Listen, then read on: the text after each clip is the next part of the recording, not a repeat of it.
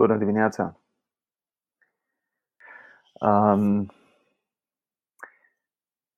de la locația unde uh, sunt cazat în perioada asta, nu, neața, nu am uh, cel mai bun semnal, așa că a trebuit să călătoresc prin, uh, uh, prin Alba Iulia la o altă locație. Um, și a fost, uh, a fost foarte interesant cum, uh, cât de gol a fost orașul. Era un filtru de poliție, zilele trecute m-a oprit. Uh, în dimineața asta era pe partea cealaltă a drumului și nu m-a oprit, dar um, o grămadă de drumuri pe care am mers ca să ajung uh, la alți membri ai familiei care au internet mai bun uh, erau, erau goale. Uh, n-am mai văzut uh, Alba Iulia, unde sunt refugiat și izolat acum niciodată în felul ăsta. Um, mă bucur că sunteți cu noi. În dimineața asta um, aș vrea să, uh, să vă invit să medităm împreună asupra unui pasaj din Scriptură. Însă, înainte să, să intrăm în uh, pasajul respectiv, aș vrea să, să mă rog pentru uh, noi, pentru uh, țara noastră, pentru situația prin care trecem în momentul ăsta. Um, Tatăl nostru bun, venim înaintea Ta, mulțumindu-ți pentru credincioșia Ta, Doamne. Îți mulțumim că uh, ești un Dumnezeu bun. Îți mulțumim că ești drept și ești perfect și uh, nici măcar lucrurile pe care le experimentăm acum nu sunt scăpate de sub controlul Tău. Uh, da, îți mulțumim că ești al nostru, că suntem ai Tăi. Îți mulțumim că ne cunoști fiecăruia starea, atât emoțională, cât și spirituală și materială și îți mulțumim că prin greutățile astea, prin necazul ăsta, vrei să te apropii de fiecare dintre noi. Mă rog pentru inimi receptive din partea noastră și mă rog să nu, să nu ratăm ceea ce vrei să ne înveți în perioada asta. Mă rog, Doamne, pentru uh, îndurare peste țara noastră. Ah, mă rog pentru milă ah, peste românii noștri, atât cei din țară cât și de peste hotare. Mă rog, mă rog pentru protecția ta, Doamne, și um, ne rugăm ca prin um, uh, eliberarea, prin soluția pe care Tu o vei aduce, uh, mulți oameni să-ți dea uh, glorie și să, după, după experiențele astea, să se întoarcă hotărât cu fața înspre Tine. Ne rugăm de asemenea pentru cadrele medicale, Doamne, care sunt extrem de întinse în perioada asta, care sunt izolate de uh, familiile lor uh, și care sunt expuse la un risc atât de mare. Uh, ne rugăm ca uh, materiale de protecție să ajungă în timp util la medicii și asistentele noastre ca să poată să fie protejați și să continue să ofere îngrijire medicală tuturor celor care au nevoie. Mă rog de asemenea pentru voluntarii care ajută cu aprovizionarea persoanelor în vârstă. Sunt atât de mulți oameni care sunt uh, care depind de alții să le uh, facă cumpărăturile și uh, vreau să-ți mulțumesc pentru diferitele organizații care și diferiții oameni care ajută în felul acesta și ne rugăm pentru protecția ta și peste ei. Ne rugăm pentru înțelepciune pentru autorități, pentru discernământ în deciziile pe care le iau.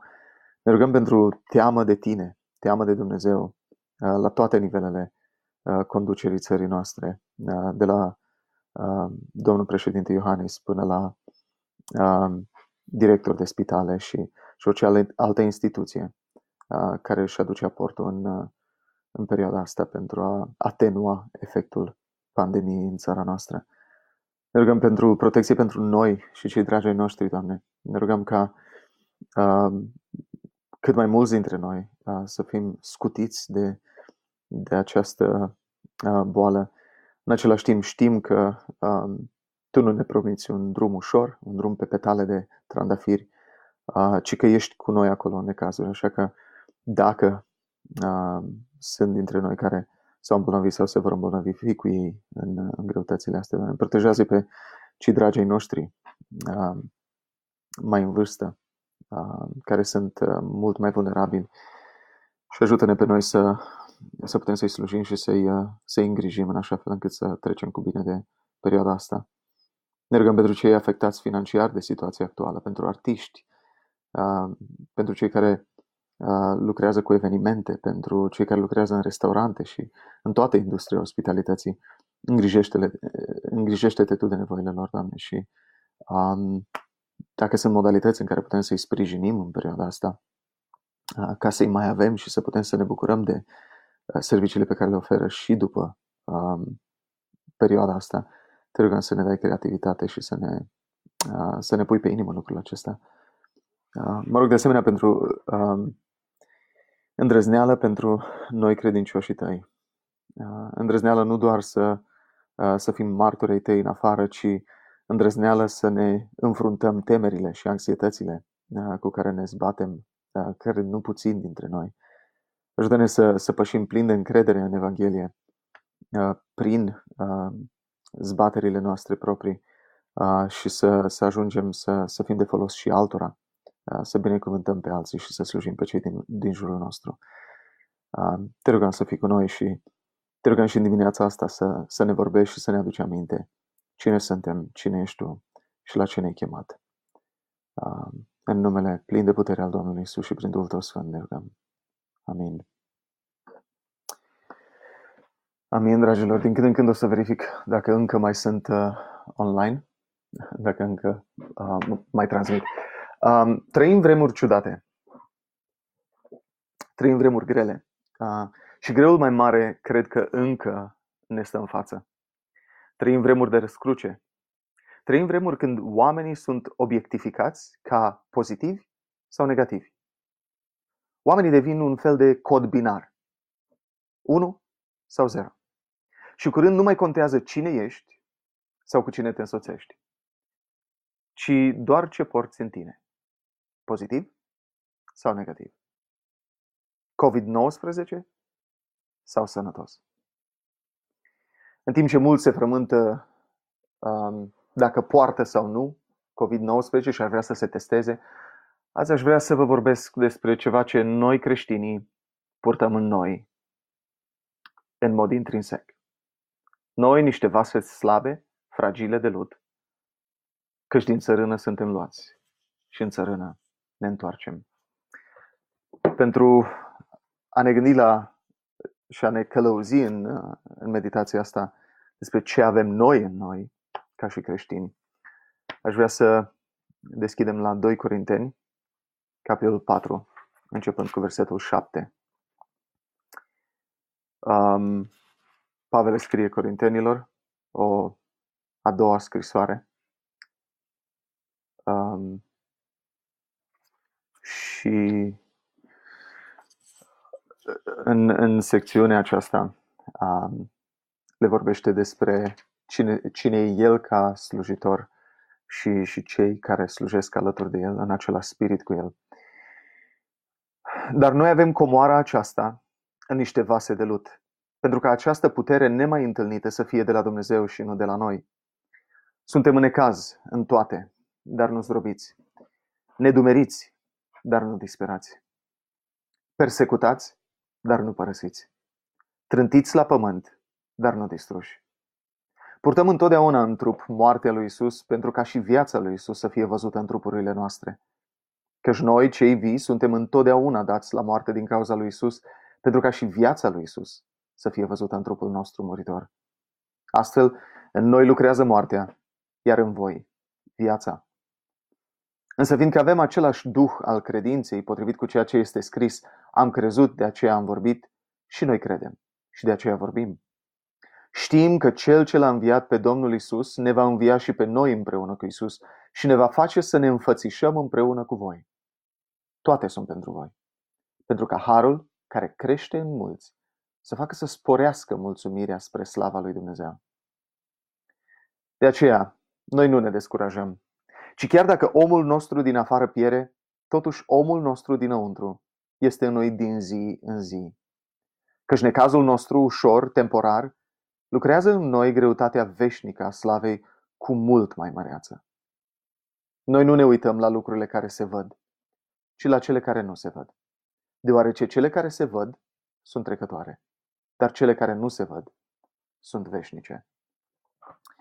Te rugăm, Tată, să ne vorbești în dimineața asta uh, și te rugăm să ne încurajezi prin um, cuvântul acesta scris de Pavel uh, și direcționat către o biserică care trecea ea însăși prin o grămadă de, de probleme și din afară de, și dinăuntru. Și scrisă, scrise cuvintele acestea de către un om care înfrunta o grămadă de necazuri și din afară și dinăuntru. Vorbește-ne, Tată. Amin. În dimineața asta aș vrea să ne gândim la noi ca fiind fragili, dar valoroși. Fragili, dar, dar valoroși. Și aș vrea să, um, să vă pun înainte trei idei principale. Puterea Evangheliei în slăbiciune se arată desăvârșită sau perfectă. În al doilea rând, viața e un har, o favoare din partea lui Dumnezeu. Și în al treilea rând, necazurile și încercările de acum sunt te- temporare, vor avea o finalitate. În primul rând, puterea Evangheliei în slăbiciune se arată desăvârșită sau perfectă. Pavel folosește aici în versetele de la în versetul 7 sintagma vase de lut. Acestea erau niște vase uh, fragile, inferioare și de care te puteai lipsi ușor. Pavel se vedea pe sine ca o unealtă obișnuită, de zi cu zi, dar o unealtă fragilă, ușor de spart, ușor de ciobit, ușor de crăpat. Un astfel de vas nu oferă cine știe ce protecție conținutului din interiorul lui, dar comoara din interior e de așa natură că ea însăși protejează vasul. Foarte interesant. Vedeți, un vas de lut gol e mai ușor de spart. Atunci când îl lovești, întreg vasul intră în rezonanță și se crapă mult mai ușor. Dar același vas, dacă îl umpli cu nisip sau cu alte materiale, uh, cu altă materie, devine mult mai rigid, pentru că conținutul vasului absorbe din vibrații și vasul rămâne intact, chiar dacă e supus la, la niște uh, stresori sau impacturi la fel de mari. Ce fel de comoară e stocată în aceste vase de lut? Pavel zice, dar noi avem comoara aceasta în niște vase de lut, pentru că această putere nemai întâlnită să fie de la Dumnezeu și nu de la noi. Um, e tocmai puterea lui Dumnezeu pentru mântuirea oricăruia care crede. Comoara din vasele de lut, din aceste vase slabe care suntem noi, fragili, este Evanghelia. Evanghelia susține în mod supranatural, oferind protecție fizică, oferind încurajare emoțională și protecție spirituală. Și nu, nu vorbesc de Evanghelia prosperității, cum că totul va fi bine aici și acum, de această parte a veșniciei. Situația de față a omenirii spune suficient de răspicat că nu e așa. Dar cred că uneori Dumnezeu alege să răspundă rugăciunilor sfinților săi în moduri supranaturale, protejând sau vindecând pe cei pentru care mijlocim prin Evanghelie. Nu pentru că ne recomandă ceva pe noi în, înaintea lui Dumnezeu, ci prin credința în Hristos, venit în lume, uh, care a trăit o viață perfectă, a murit pe cruce și a fost înviat după moartea lui pe cruce și acum trăiește veșnic și ne așteaptă acolo. Prin lucrarea completă de răscumpărare a lui Iisus Hristos, noi putem veni înaintea lui Dumnezeu și putem cere lucrurile acestea. Iar El, ca un tată bun, poate să aleagă să ne dea ce cerem noi sau să știe că este ceva mai bun pentru noi. Și bunul acela pe care Dumnezeu îl are în minte s-ar putea să nu fie bunul sau binele pe care noi îl avem în minte. Și aici uh, va trebui să avem încredere sau trebuie să avem încredere în Dumnezeu. În versetele 8 la 9 avem patru perechi de participii, astea sunt moduri verbale, da? participii, în antiteză, care ilustrează cum Evanghelia protejează creștinul. Și el zice, suntem în ecaz în toate, dar nu zdrobiți. 1. Nedumeriți, dar nu disperați. 2. Persecutați, dar nu părăsiți. 3. Trântiți la pământ, dar nu distruși. 4. Aș vrea să le luăm pe rând. Um, în primul rând, necăjiți în orice fel, dar nu zdrobiți. Pavel folosește aceeași expresie în aceeași carte, în capitolul 7, cu versetul 5, când zice Când am venit în Macedonia, trupurile noastre n-au avut odihnă, ci am fost necăjiți în toate felurile. Aceeași expresie ca în versetul 8 aici. Necăjiți în toate felurile. Și apoi explică acolo în versetul 5. lupte din afară și temeri dinăuntru. Pavel a experimentat stresori atât din afară, oameni care îl vorbeau de rău, oameni care îl amenințau, oameni care îi vroiau răul sau îi planificau răul, dar a, a experimentat stresori și dinăuntru. A experimentat temeri, anxietăți, gânduri negre, depresie.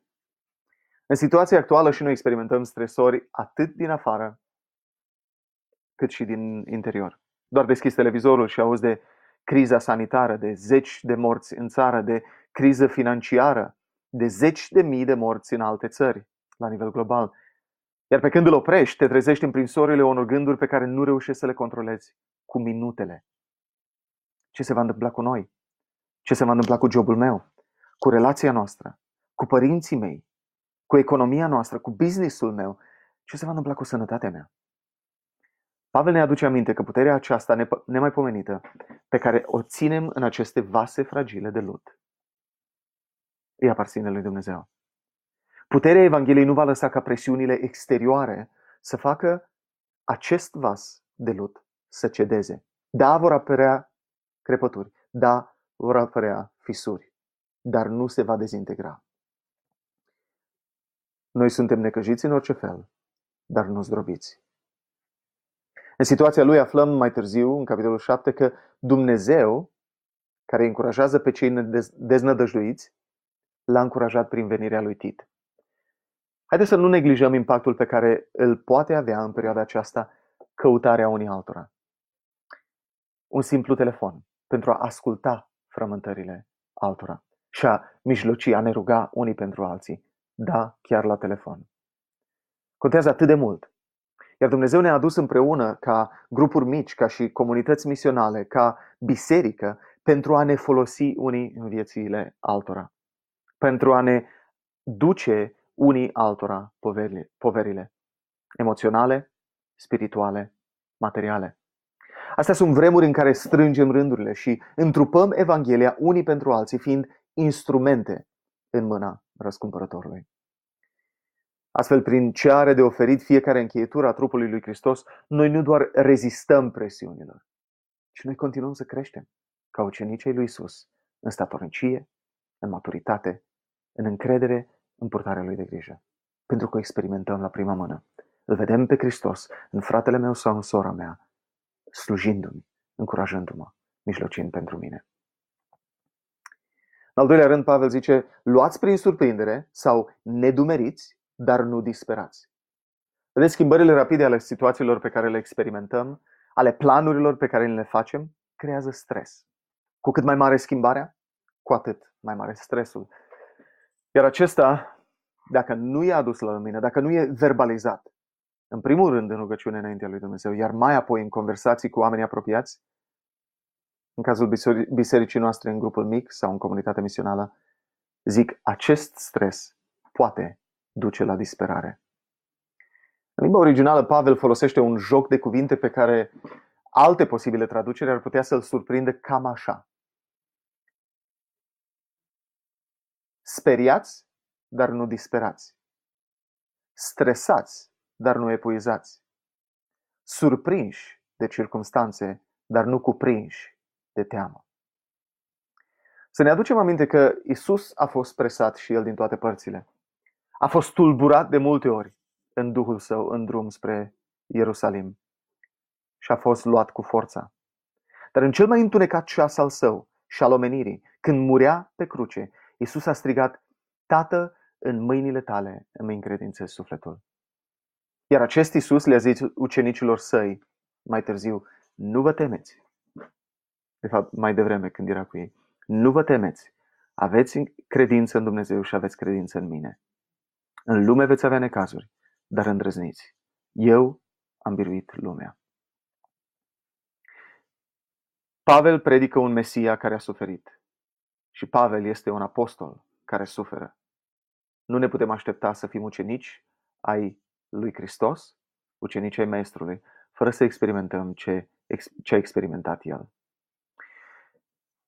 În urmă cu câteva săptămâni ne făceam tot felul de planuri. Aveam planuri de evenimente în primăvară, aveam planuri de concediu în vară Știam cu cine vrem să ne întâlnim, ce investiții vrem să facem, ce proiecte de renovare vrem să facem. Și în doar câteva zile, toate planurile noastre s-au suspendat. Și unii dintre noi am rămas nedumeriți, am fost luați prin surprindere. De fapt, cred că toți. Um, în momente ca acestea, deși suntem luați prin surprindere, nu suntem disperați. Pentru că ne aducem aminte că viața e mai mult decât evenimente, planuri, întâlniri sau investiții. Ne aducem aminte că viața înseamnă mai mult decât jucăriile pe care le avem noi sau pe care le au alții. Redescoperim relații sau ne dăm seama de starea lor.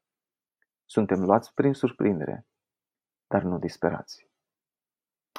În al treilea rând, Pavel zice, suntem persecutați, dar nu părăsiți. Vremurile de restriște, de lipsuri, vor duce și la discriminări pe care în ultimii ani, ca și cultură, cred că am încercat să le limităm, să le depășim. Cred că vom auzi de tot felul de situații în care, uh, fie la acordarea îngrijilor medicale, fie la angajare, fie la alocarea unor anumitor fonduri sau ajutoare, se vor face diferențe între oameni, tot mai mult bazat pe culoarea pielii, bazat pe statutul social sau bazat pe convingeri religioase. Pavel descrie în 2 Corinteni 11 cum a arătat pentru el persecuția. El zice așa, am trudit mult mai mult, am fost în închisoare mult mai mult, am fost biciuit mult mai sever, deseori în pericol de moarte. De cinci ori am primit de la iudei 40 de lovituri fără una, în public.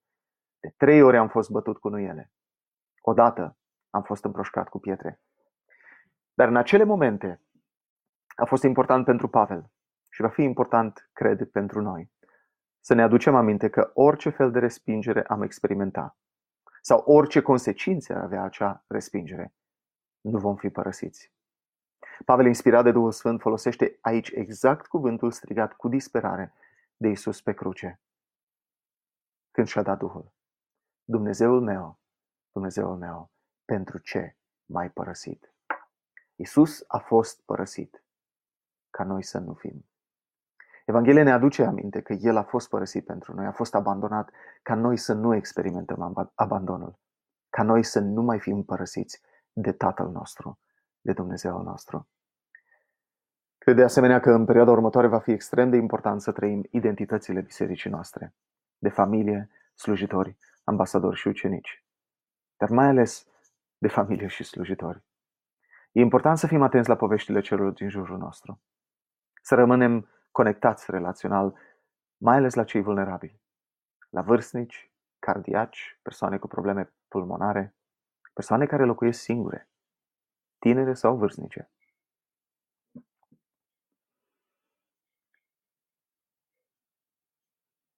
În al patrulea rând, suntem trântiți la pământ, dar nu distruși. Vasul de lut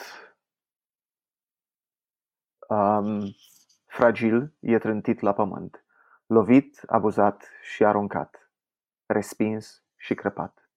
Dar totuși nu distrus, deoarece comoara Evangheliei din lăuntru îl ține la oaltă. Îl împiedică să se dezintegreze.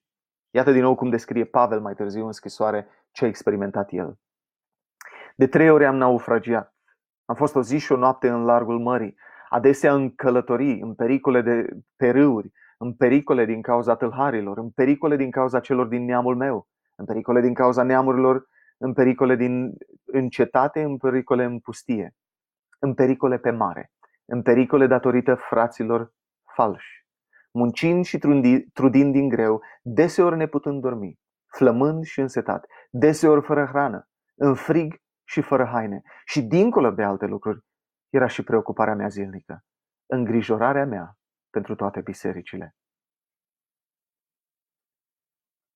Pasajul acesta e uh, în Corinteni, 2 Corinteni 11. Un comentator biblic a surprins experiențele lui Pavel în felul acesta. Greutățile pe care le înșiră Pavel în listele sale au cauzat într-un fel crăpături în el ca vas de lut, dar vasul ca întreg a rămas intact. Vasul de lut, Pavel, e ținut la oaltă de puterea adezivului divin iar lumina care strălucește prin aceste crăpături e tocmai lumina vieții lui Isus, care strălucește prin el. Vedeți, modul în care alege Pavel să se descrie pe sine însuși ca un vas de lut crăpat e, dacă vreți, e, e cea mai josnică imagine pe care o putea folosi.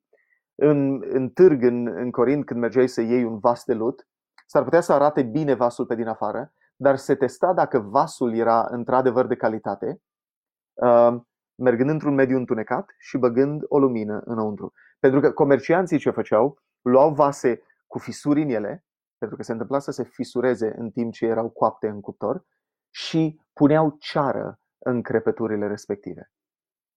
Da? Modul în care testai dacă un vas e zdravă, e de calitate, era că îl luai, îl întorceai cu gura în jos și băgai o lumânare înăuntru și îl învârteai. Iar dacă prin ceara respectivă, se, iar dacă era ceară în crăpături, se vedea imediat că vasul era crăpat și puteai să-l respingi. Ei, Pavel nici măcar nu, nu se străduiește să se prezinte ca un vas mai de calitate decât atât. Zice, eu, eu noi, slujitorii Evangheliei, în, în situația lui, suntem uh, cele mai josnice vase care există, cele care sunt respinse. Și, și parcă îl vezi arătând sau aducând aminte, făcând aluzie la piatra lepădată de zidari. Piatra din capul unghiului, Hristos însuși, care și el a fost lepădat. Și totuși, prin Hristos, Dumnezeu a făcut o lucrare incredibilă, extraordinară, extraordinară nemaipomenită, de răscumpărare a întregii lumi prin credință. Ei, Pavel, Pavel se pune în, în alte cuvinte, dar în aceeași postură și zice, hei, nu este nimic extraordinar cu mine. Și dacă este ceva ce voi considerați că e extraordinar, e ceea ce e în mine. E comoara pe care o țin în mine, în mine și anume Evanghelia, pe care, cu care sunt generos, pe care o dăruiesc oricui, pentru că e inepuizabilă, pentru că știu că vă va binecuvânta și pe voi. Purtăm întotdeauna în trupul nostru moartea lui Hristos, continuă el în versetul 10 și 11, pentru ca și viața lui Hristos să fie văzută în trupurile noastre. Ăsta e versetul 10. Iar în versetul 11 zice, căci noi cei vii suntem întotdeauna dați la moarte din cauza lui Hristos, pentru ca și viața lui Hristos să fie văzută în trupul nostru muritor. Trăim zile când mulți vor fi trântiți la pământ. Supraviețuirea lor va depinde de obiectul încrederilor. Supraviețuirea va depinde de comoara pe care o au în ei. Mă rog ca Evanghelia lui Isus Hristos să fie comoara din fiecare dintre noi, așa încât orice presiune experimentăm, orice crăpături apar, acestea să-L arate pe Hristos în noi. Mă rog ca greutățile pe care le experimentăm acum și care poate vor veni, ca în greutățile pe care le experimentăm, experimentăm acum sau care poate vor veni, să nu neglijăm purtarea de grijă și nevoile altora. Să ne dăruim cu generozitate binecuvântării altora, care au nevoi și mai mari. Mă rog ca tăvăleala pe care noi o vom experimenta să nu ne facă indiferenți față de cei care au nevoie de comoara Evangheliei și care fără ea s-ar dezintegra. Așadar, în primul rând, puterea Evangheliei în slăbiciune devine cea mai vizibilă. Se face desăvârșită. Se arată desăvârșită. În al doilea rând, viața e un har, o favoare din partea lui Dumnezeu. Versetele de la 11 la 15. Um, viața în trup este un har.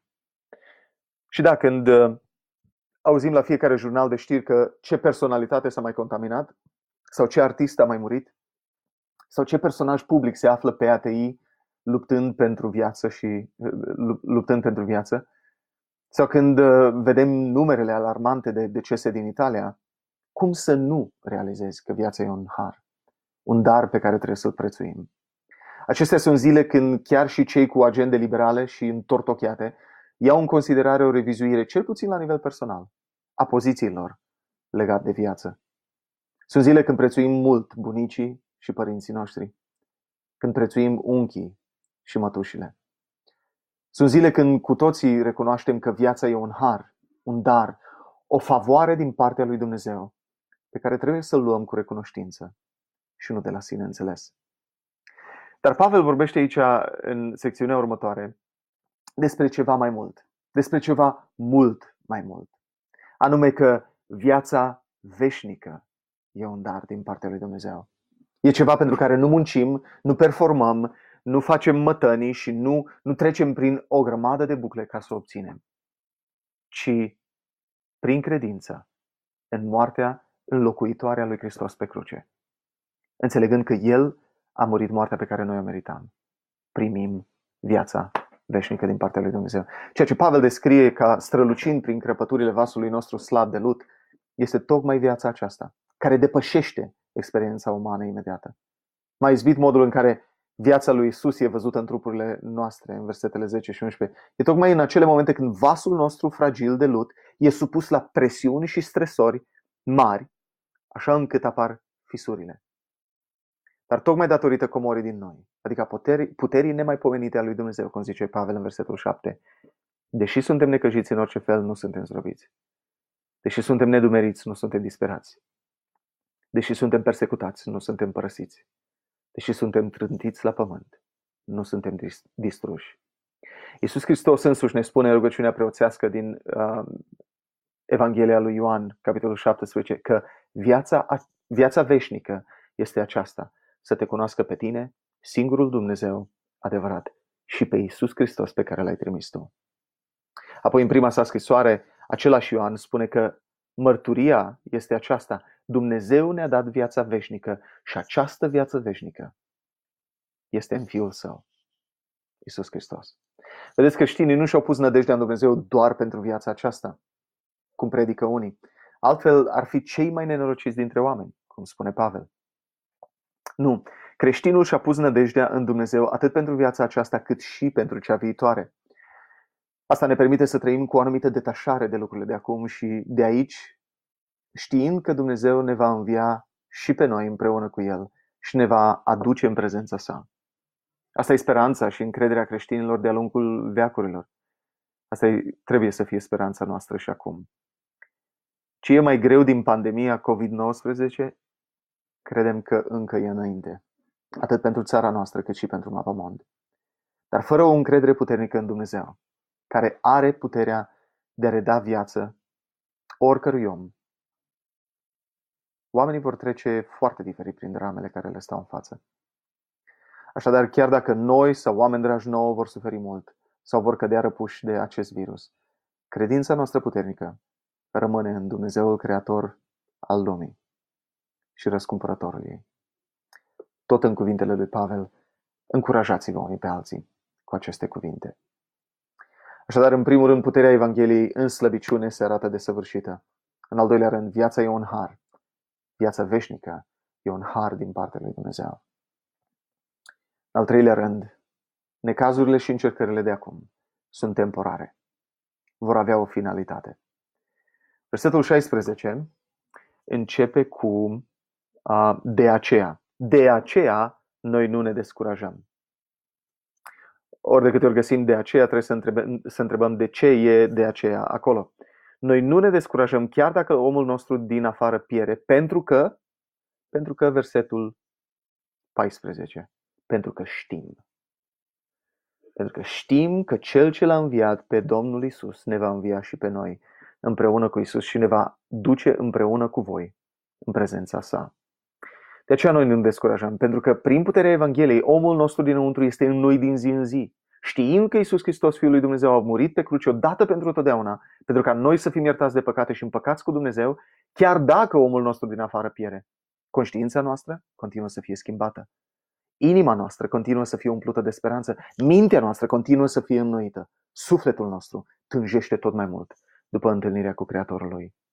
Noi continuăm să creștem în omul dinăuntru, care este înnoit din zi în zi. De aceea noi nu, de, nu ne descurajăm, căci știm că necazul nostru ușor de purtat și temporar lucrează în noi o greutate veșnică de slavă, zice Pavel în versetul următor. Cred că am mai povestit de bunicul meu, care are 98 de ani. E cu siguranță din categoria de risc în perioada asta. La nunta fratelui meu, avea doar 82 de ani atunci, S-a rugat pentru mire și mireasă. Iar rugăciunea lui mi-a rămas în minte. Un om care a fost pe front în Rusia, a fost prizonier de război patru ani jumate în Siberia, a dormit în vagoane de vite săptămâni întregi pe niște plăci de, de oțel reci, a făcut închisoare pe vremea lui Ceaușescu, a fost operat la stomac la 57 de ani și a avut 8 copii din care au supraviețuit 6. Ei bine, în timp ce se ruga bunicul meu, mă tot gândeam moșu, ca așa îi spunem noi. Dar zi de bine că suntem la o nuntă.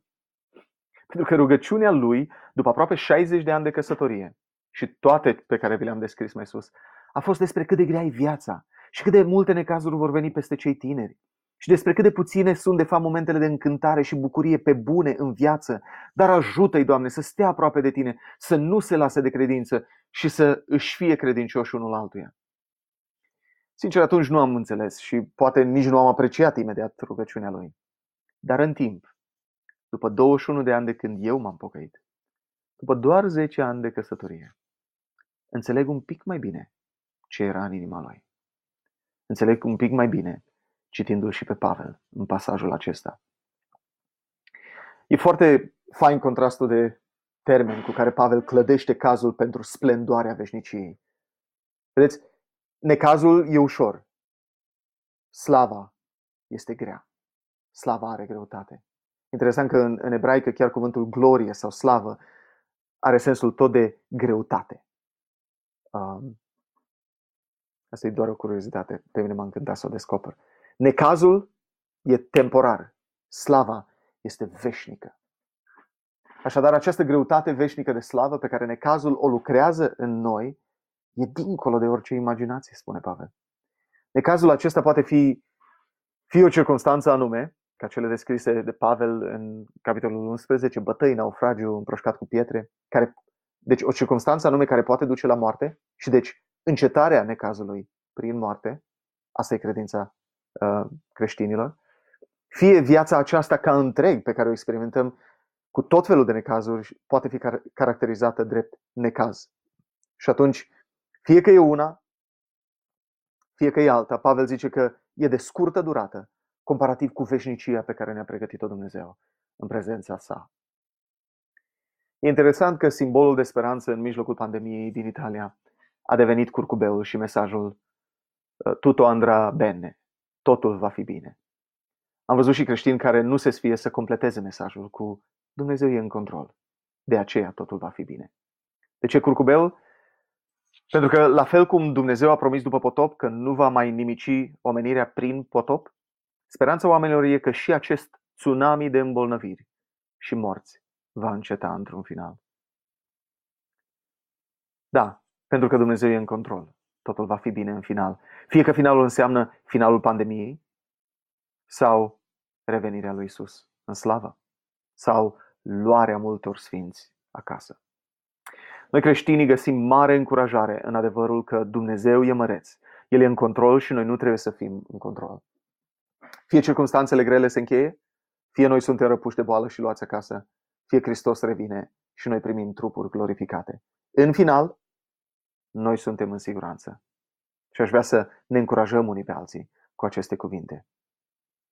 Cum să nu îți pui încrederea în Dumnezeu când așa stau lucrurile? Versetul 18, Pavel zice, noi nu ne uităm la lucrurile care se văd, ci la cele care nu se văd. Uh, Pavel nu vrea să zică în mod literal că noi nu ne uităm la lucrurile care se văd. E evident că ne uităm la ele. Dar văzând cât de fragile sunt și viața și sănătatea și bogăția și economiile și jucăriile. Nu privim la ele pentru siguranța noastră supremă. Nu privim la ele ca unele care ne dau semnificație și sens și rost în viață. Nu în ele ne punem nădejdea. Noi nu ne bizuim pentru semnificație, sens în viață și siguranță pe lucrurile care se văd, ci pe cele care nu se văd. De ce? Pavel continuă în a doua parte a versetului. Pentru că cele care se văd sunt trecătoare, în mod asemănător cu necazuri, trecătoare, dar cele care nu se văd cu ochii fizici sunt veșnice. Cred că vremurile pe care le trăim vor da pe față multe lucruri ascunse ale inimilor oamenilor. Gânduri și acțiuni de care nu s-ar fi crezut în stare mulți. Cu atât de mulți oameni închiși în case, lumea devine ca un butoi de praf de pușcă. Iar când presiunea și temperatura vor continua să crească, se va vedea ce e în sânul fiecăruia. Ce comoară duci tu în pieptul tău? Cred că singurul mod în care putem să nu obiectificăm oamenii în vremurile astea dificile, singurul mod în care putem să nu vedem decât sau doar numere și statistici, să nu ne raportăm la ei ca pozitivi sau negativi, e dacă Evanghelia în noi e comoara noastră cea mai de preț. Și dacă speranța noastră nu stă în lumea aceasta sau în lucrurile din ea, în mod suprem. Autorul epistolei către evrei a definit credința așa. Credința este o convingere cu privire la lucrurile care, în care sperăm. O siguranță cu privire la lucrurile care nu se văd. Chiar vă încurajez să citiți Evrei, capitolul 11, astăzi, în, în restul zilei, și să meditați asupra lui. Să vedeți prin ce au trecut sfinții de-a lungul istoriei biblice și cum Dumnezeu a, pe unii a lăsat să treacă prin toate alea și a luat acasă prin necazurile prin care au trecut. Așadar, necazurile și încercările de acum sunt temporare, dar promisiunile lui Dumnezeu și puterea lui sunt veșnice. În primul rând, puterea Evangheliei în slăbiciune se arată desăvârșită. În al doilea rând, viața este un har. Viața veșnică este un har și o favoare din partea lui Dumnezeu. Și în al treilea rând, necazurile și încercările de acum sunt temporare. Vor avea o finalitate. Nu vor rămâne lucrurile așa. Răsfoind prin Corinteni, prin 2 Corinteni, am dat și peste începutul scrisorii lui Pavel uh, din această a doua epistolă. Și acolo el începe așa. Binecuvântat fie Dumnezeu, Tatăl Domnului nostru Isus Hristos, Tatăl îndurărilor și Dumnezeul oricărei mângâieri. Cel care ne mângâie în toate necazurile noastre, pentru a-i putea mângâia pe cei care sunt în orice necaz, cu mângâierea cu care noi înșine am fost mângâiați de Dumnezeu. Așa cum suferințele lui Hristos sunt din belșug în noi, tot astfel, prin Hristos, avem parte din belșug și de mângâiere. Hristos a experimentat tot și orice vom experimenta noi, ca să poată să mijlocească înaintea lui Dumnezeu pentru noi și ca să poată să fie uh, uh o încurajare pentru noi, ca exemplu, ca model um, și să poată să, să ducă, să poarte pe cruce nu doar anxietățile și spaimele noastre, nu doar bolile noastre, ci însăși plata pentru păcatele noastre. Aș vrea să mă rog um, și după aceea vă voi mai spune câteva lucruri. Um, Tatăl nostru care ești în ceruri, îți mulțumim că ne iubești. Îți mulțumim că ai ales ca în aceste vase fragile de lot să pui o comoară atât de prețioasă. Îți mulțumim că suntem fragili, dar, dar valoroși în ochii tăi. Și îți mulțumim că um, și Domnul nostru, în timpul lui pe pământ, a fost fragil, dar valoros înaintea ta. Ce har să fim puși alături de El, prin credința în El, în speranța pe care o avem că vom fi în veșnicie cu tine. Să mulțumim pentru promisiunea că ne vei învia trupurile împreună cu El și vom fi în gloria Ta cu toți sfinții, de-a lungul și de latul pământului, de-a lungul și de latul mileniilor. Și o veșnicie întreagă. Nu vom mai experimenta nici plâns, nici boală, nici durere, nici lipsă de vreun fel, nici lacrimi, nici moarte. Ce har și ce favoare din partea Ta, Doamne! Vreau să-ți mulțumesc că ne aduce aminte um, prin cuvântul acesta lui Pavel că viața e un dar din partea ta și mai mult viața veșnică e un dar din partea ta. Și vrem să-ți mulțumim că ne aduce aminte că necazurile de acum și încercările de acum sunt temporare și că rolul lor este să lucreze în noi o greutate veșnică de slavă. Nu, nici măcar nu știm ce va însemna asta, dar de așteptăm să experimentăm asta. Ține-ne credincioși ție, Doamne, ține-ne credincioși uh, misiunii pentru care ne-ai lăsat în lume și nu ne-ai luat încă acasă. Ajută-ne să fim mâinile și picioarele tale în mijlocul unei generații și a unei lumi care suferă. Și ia-ne tu temerile și anxietățile, uh, știind în cine ne încredem și ce putere nemai pomenită ai tu. L-ai înviat pe Iisus ne vei învia și pe noi. Haleluia! Amin.